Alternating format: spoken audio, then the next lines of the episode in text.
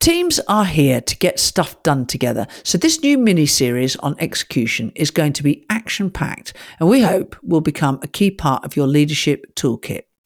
Here at Squadify, we've built and work tested a form of agile that any team can use to unite and accelerate. We're going to let you in on some of those secrets. I'm Pierre. And I'm Dan. And this is Squadify Connect. Yes, we are going to let you into some secrets, but let's first, as we always do, look at the why. Why do we think that teams need to up their execution game? The old way was what's called waterfall, detailed planning of a predictable future.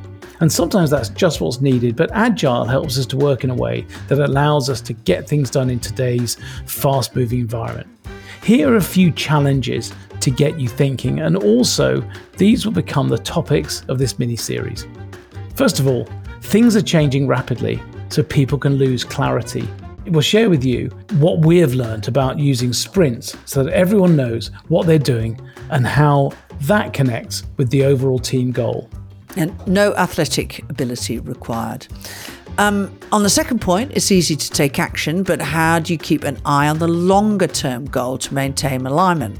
So, we'll share with you how you can use roadmaps to stay aligned without spending hours on project management. We've seen already that in a complex world, we don't know what the impact of our actions will be.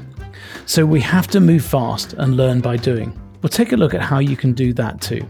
It's hard sometimes to balance the need for steady, disciplined execution with fast emergent strategies that need to be tested.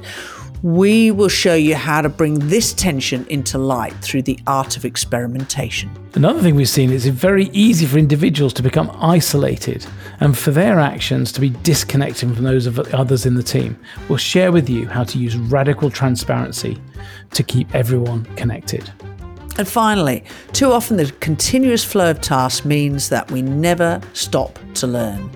So, yeah, we will share a really effective way to do that in order to be able to review and get the best learnings out of what we've done.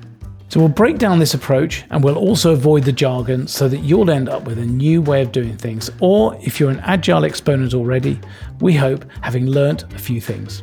So, this week's task is just to observe your team. So, think about these three things. How aligned is everyone to a long term goal?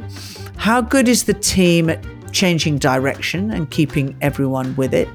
And then, how good are we at reflecting to learn how to execute better?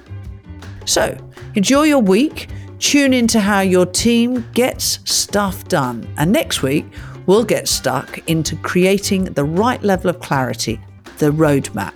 So, see you then.